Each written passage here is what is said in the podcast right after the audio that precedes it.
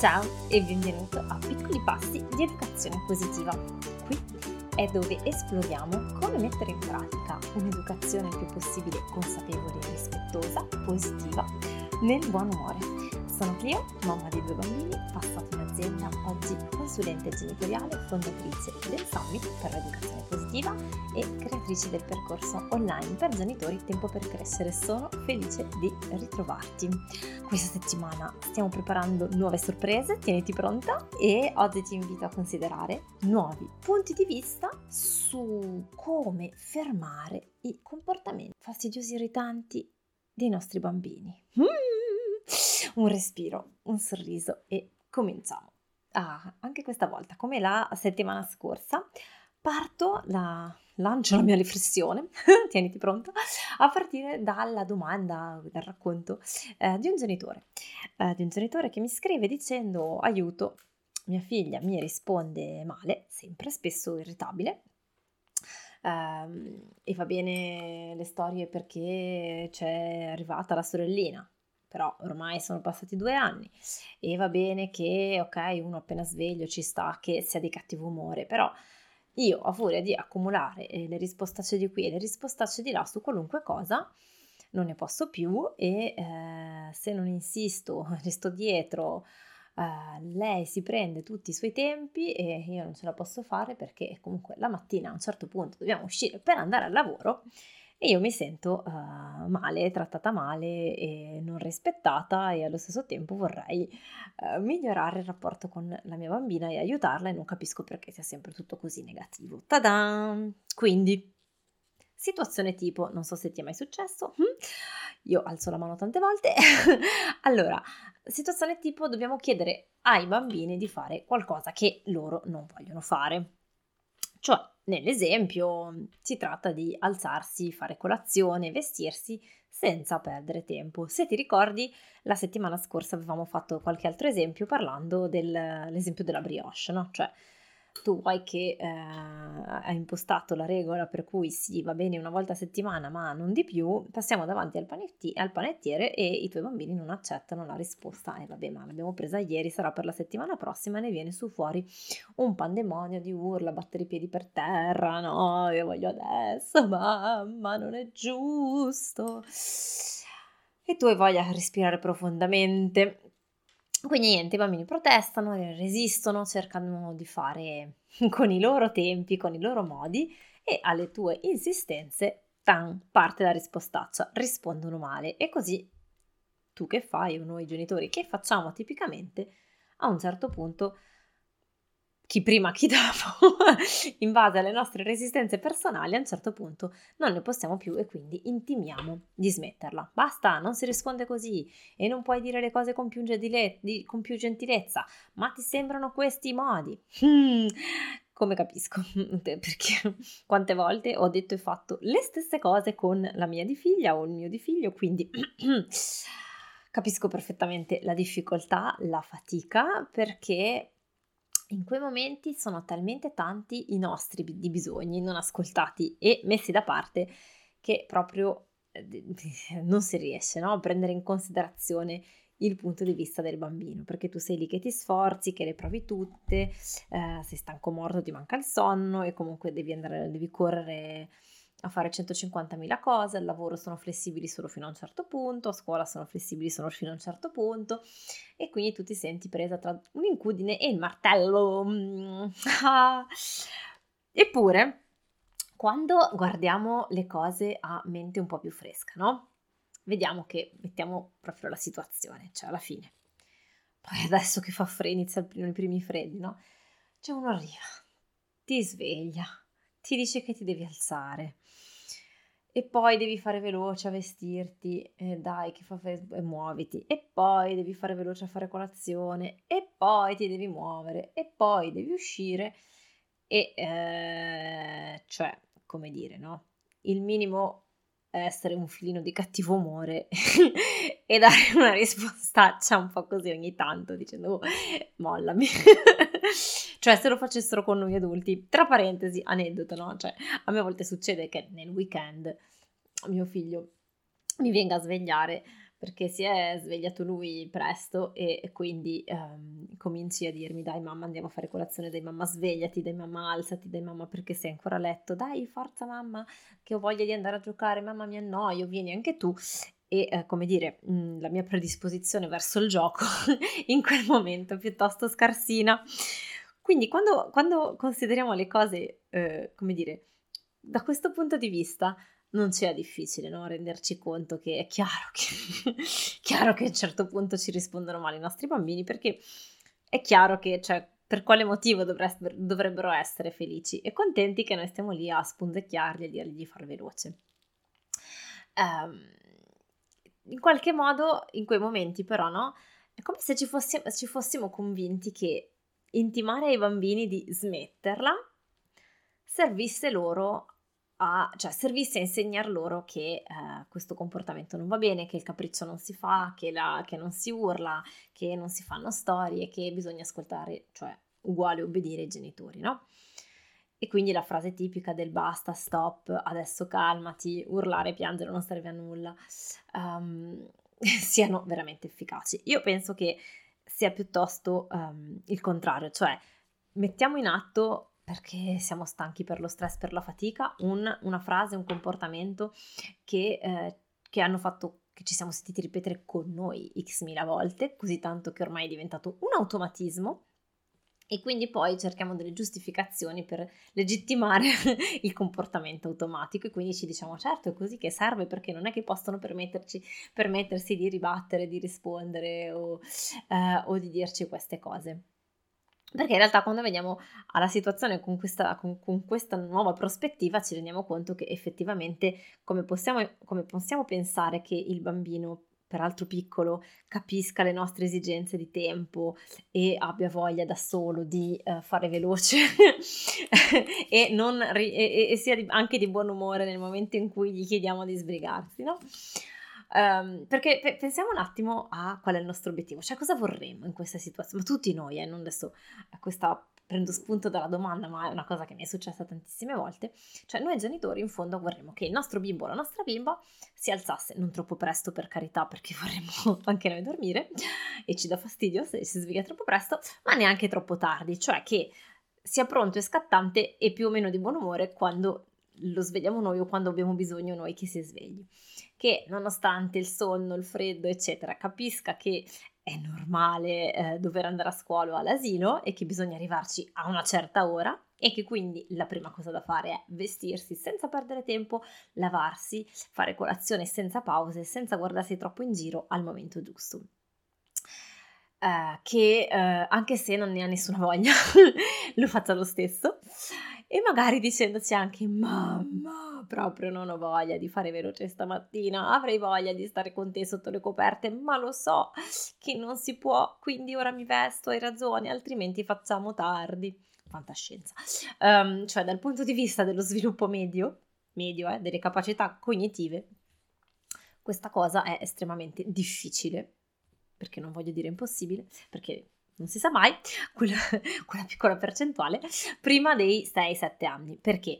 Perché in, quella, in, quel, in quell'età, in quella fase, non c'è ancora una vera capacità di comprensione, di afferrare il concetto astratto di, di, tempo, di cosa significhi arrivare in ritardo, di cosa significhi seguire un orario, eh, di cosa significhi eh, cioè anche solo il poter concentrare l'attenzione senza distrazioni, no? il proiettarsi nel futuro sapendo, ok, se ehm, adesso non mi sbrico, arrivo in ritardo, cosa vuol dire arrivare in ritardo, eccetera. E quindi questo, che, questo mi motivi a mettermi in azione adesso. Queste sono tutte capacità che si sviluppano e si imparano nel tempo, chiaramente non è che c'è l'interruttore che hai sette anni, pluff come per mangiare ce la fai, quindi chi prima chi dopo e una volta ci riesci, una volta non ci riesci e ci riesci un pezzetto finché non integri effettivamente questa cosa, uh, ma uh, ecco, non c'è questa comprensione di, di cosa significhi stare nei tempi, seguire i tempi, arrivare nei tempi, perché sia importante.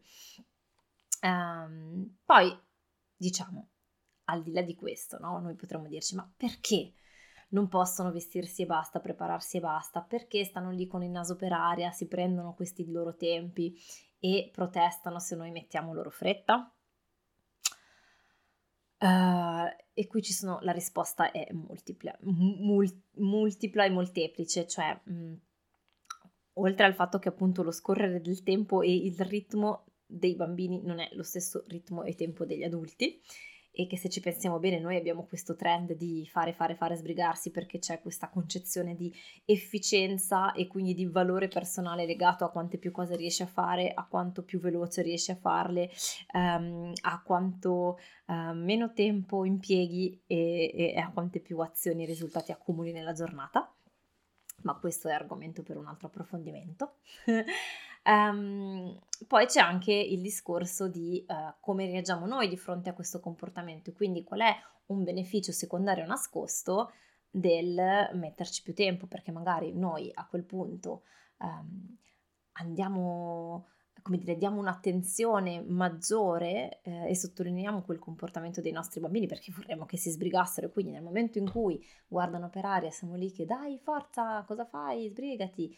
E... Ehm, quindi c'è, come dire, un'attenzione maggiore e anche un, un potere maggiore no? che involontariamente diamo quando reagiamo eh, sottolineando il loro comportamento per quanto negativo. Ma al di là di questo, trovo che la domanda forse più ehm, utile da, che potremmo farci noi è: ma perché? Come fa a sembrarci strano che, eh, che i bambini lo facciano? Come fa a sembrarci strano e sbagliato che i bambini si prendano i loro tempi? no? Dovrebbe semmai essere il contrario, dovrebbe essere, come dire, sembrarci la cosa più ovvia del mondo che i bambini si prendano i loro tempi, si guardino per aria e protestino se noi cerchiamo di mettergli fretta, perché è quello che faremo anche noi. È soltanto che noi abbiamo il filtro eh, ormai acquisito del dovere, degli orari imposti dalla società, che i bambini ancora non hanno perché sono come dire, dei concetti molto astratti e, ehm, e assolutamente al di fuori del mondo dei bambini, no?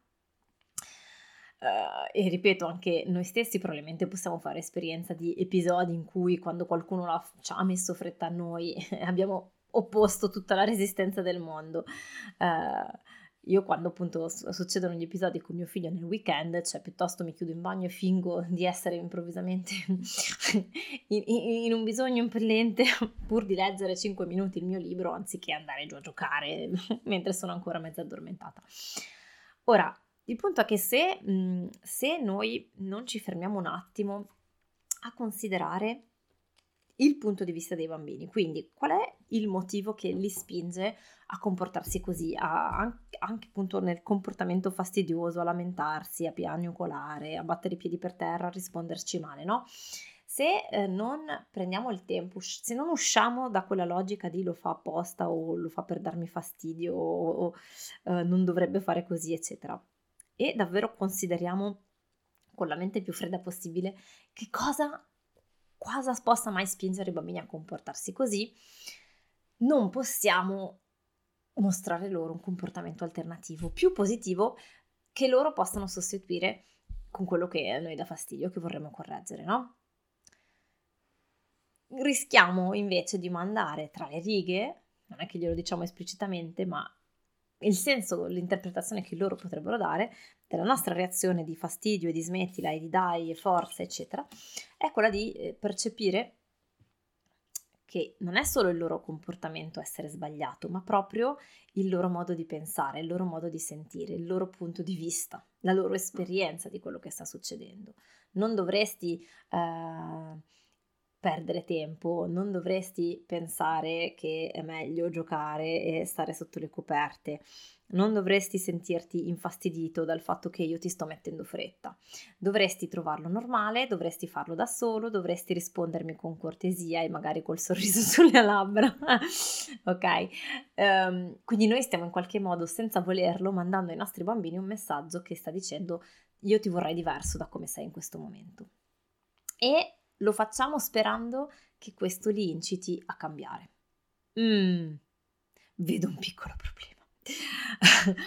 Perché prova a pensare, no? Pensa se um, il tuo compagno, la tua compagna, la tua migliore amica, il tuo migliore amico ti, um, ti dicessero, ti facessero un commento simile quando magari ti lamenti la sera perché hai avuto una giornataccia al lavoro hai avuto una giornataccia al lavoro, hai litigato col collega, um, ti stai dicendo da mesi che vorresti passare eh, una serata in coppia e eh, non riesci a trovare la babysitter, no? Quindi sei lì che ti lamenti di questa cosa e il tuo partner o la tua amica uh, ti fanno un commento del tipo beh devi smettere di lamentarti in questo modo che non serve a niente. Quando è che finalmente impari? Cioè sono stufa dei tuoi piagnistei se ci dicessero così ma quando è stata l'ultima volta che di fronte a un commento del genere ti sei deciso a cambiare quel lavoro, a dire finalmente al collega che ti dà fastidio quel suo commento sul tuo modo di vestire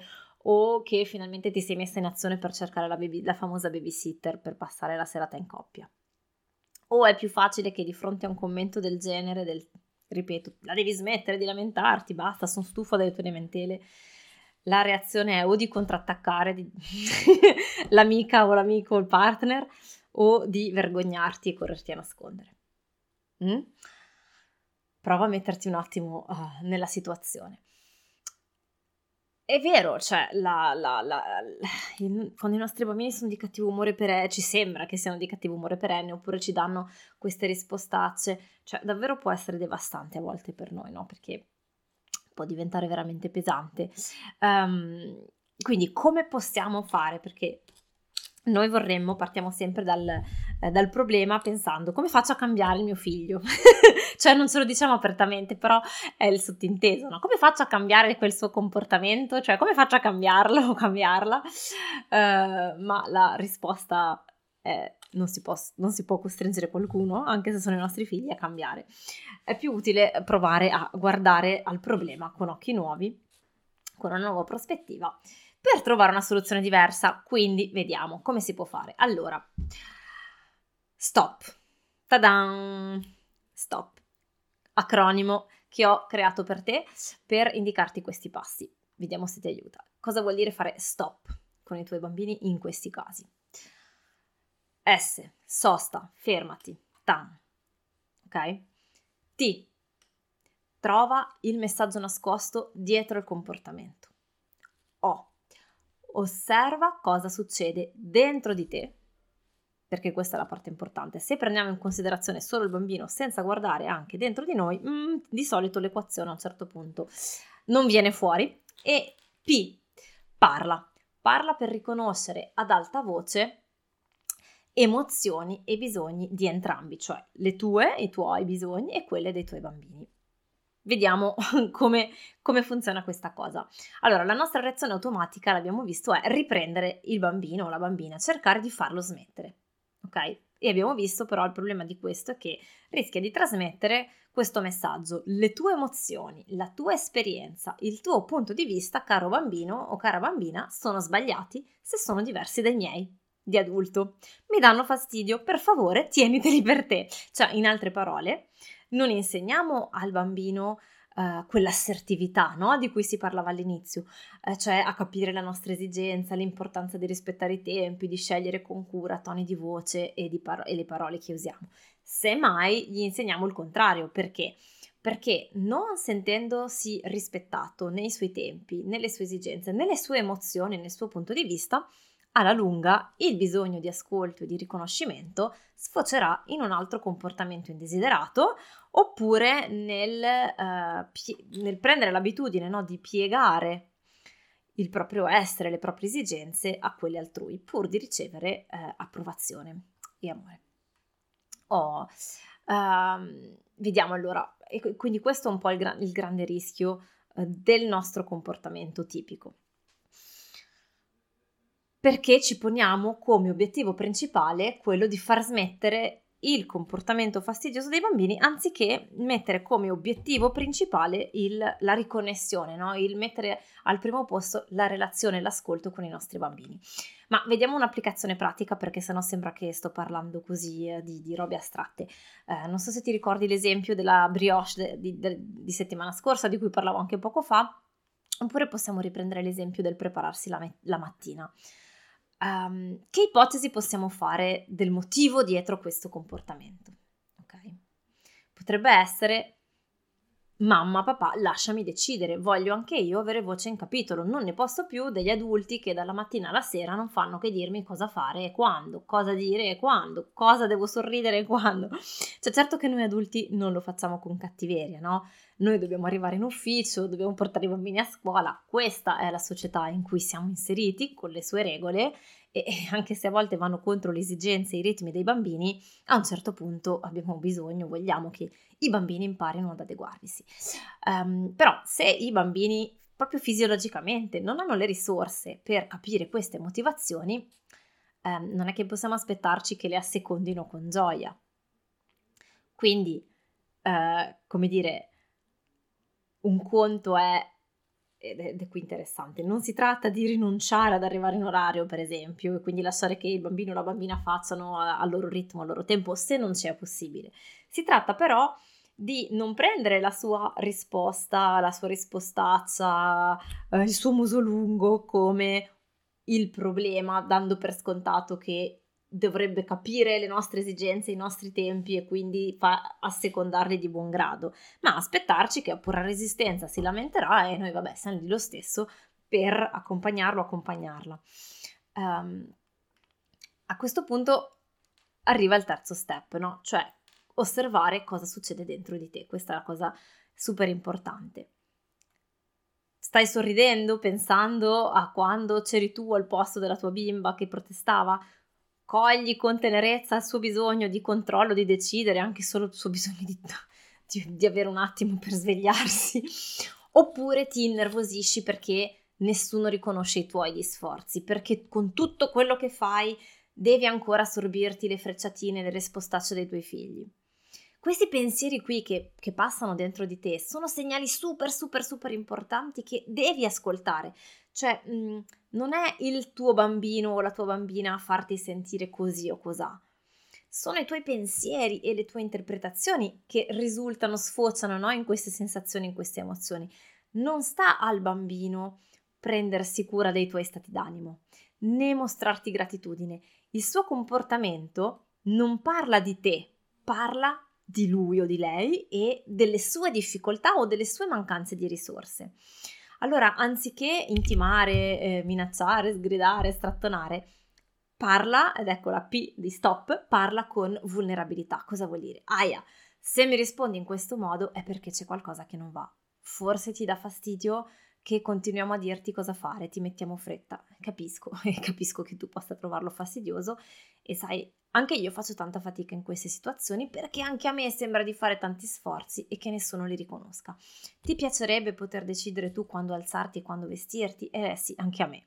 E adesso è ora di andare a vestirci. Cosa ne dici se ci troviamo un giorno, uno dei prossimi weekend, in cui non fare assolutamente niente e restare in pigiama tutto il giorno? Ora, ho citato poco fa questo, come dire, il, il, mega errore, cioè il fatto di prendere sul personale eh, il comportamento del bambino, no? Che è un grande rischio in, cu- in cui incappiamo quando non ci guardiamo all'interno, quando non andiamo a riconoscere i nostri bisogni. Uh, e quindi diamo la colpa agli altri, ai nostri bambini, perché non si prendono cura loro di, di ascoltare il nostro bisogno, no? Um, e L'altra, l'altra, cosa problematica è quella di darci quindi come obiettivo quello di far smettere il bambino, no? anziché quello di curare la, la relazione. Allora, alcune domande che possono esserti utili per capire se ti ritrovi in questa situazione e, e, e come fare per guardarla invece da, da, un altro punto di vista sono queste. Um, cosa sto pensando del mio bambino o della mia bambina in questo momento? Sto forse dando a lui o a lei la colpa per come mi sento. Sto forse facendo in qualche modo resistenza. Vorrei forse un bambino diverso rispetto a quello che ho di fronte. Hmm, questo è forte. Di cosa avrei davvero bisogno? E in quali altri modi posso rispondere io a questo bisogno senza pretendere che il mio bambino sia diverso da com'è?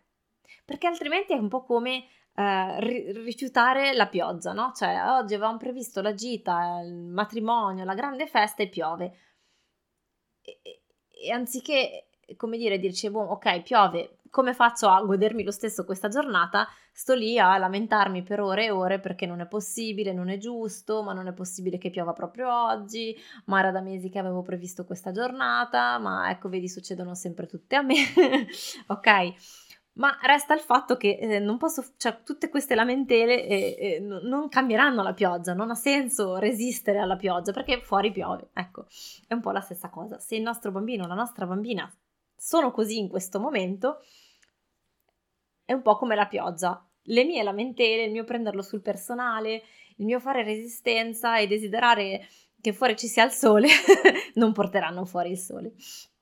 Um, come faccio ad innamorarmi della pioggia, ok?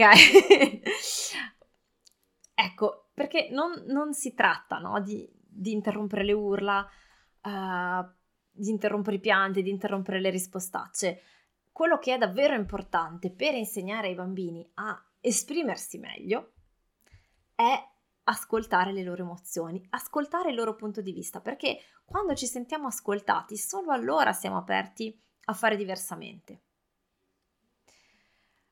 E, um, e solo allora sono, come dire, solo nel momento in cui i bambini si sentono capiti, visti nella loro esperienza di quella situazione, allora possiamo poi trovare le soluzioni per attirare più collaborazione nei bambini. Ma se manca questo step, anzi questi step, prima di comprensione nostra e poi di comprensione di ascolto dei nostri bambini, tutte le strategie, le astuzie, i consigli del mondo eh, arriveranno fino a un certo punto che possono essere comunque super utili. Quindi, per esempio, uh, fare delle routine condivise, il gioco, lasciare un tempo di apprendimento, l'uso dell'ironia, l'uso della musica, uh, fare quelle scommesse o fare la gara, dai facciamo chi si veste per primo, uh, trovare dei tempi di complicità e tante altre che trovate nel percorso dei 21 giorni e, e, e negli altri percorsi di approfondimento che, che, che vi propongo, che trovate sul mio sito. Ma il primo step, e, e lo, vediamo, lo, vediamo, negli esercizi di tempo per crescere, è proprio quello di allenarci a, a, all'ascolto di noi e dei nostri bambini. Ed ecco perché farsi accompagnare ehm, da qualcuno e fare un percorso insieme può essere tanto utile.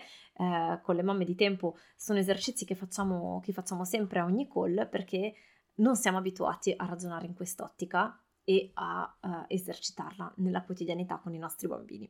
Fammi sapere, um, fammi sapere che, quali, quali commenti, quali esempi, quali domande eh, questo episodio ha richiamato alla tua mente eh, e ci diamo appuntamento alla settimana prossima. Grazie.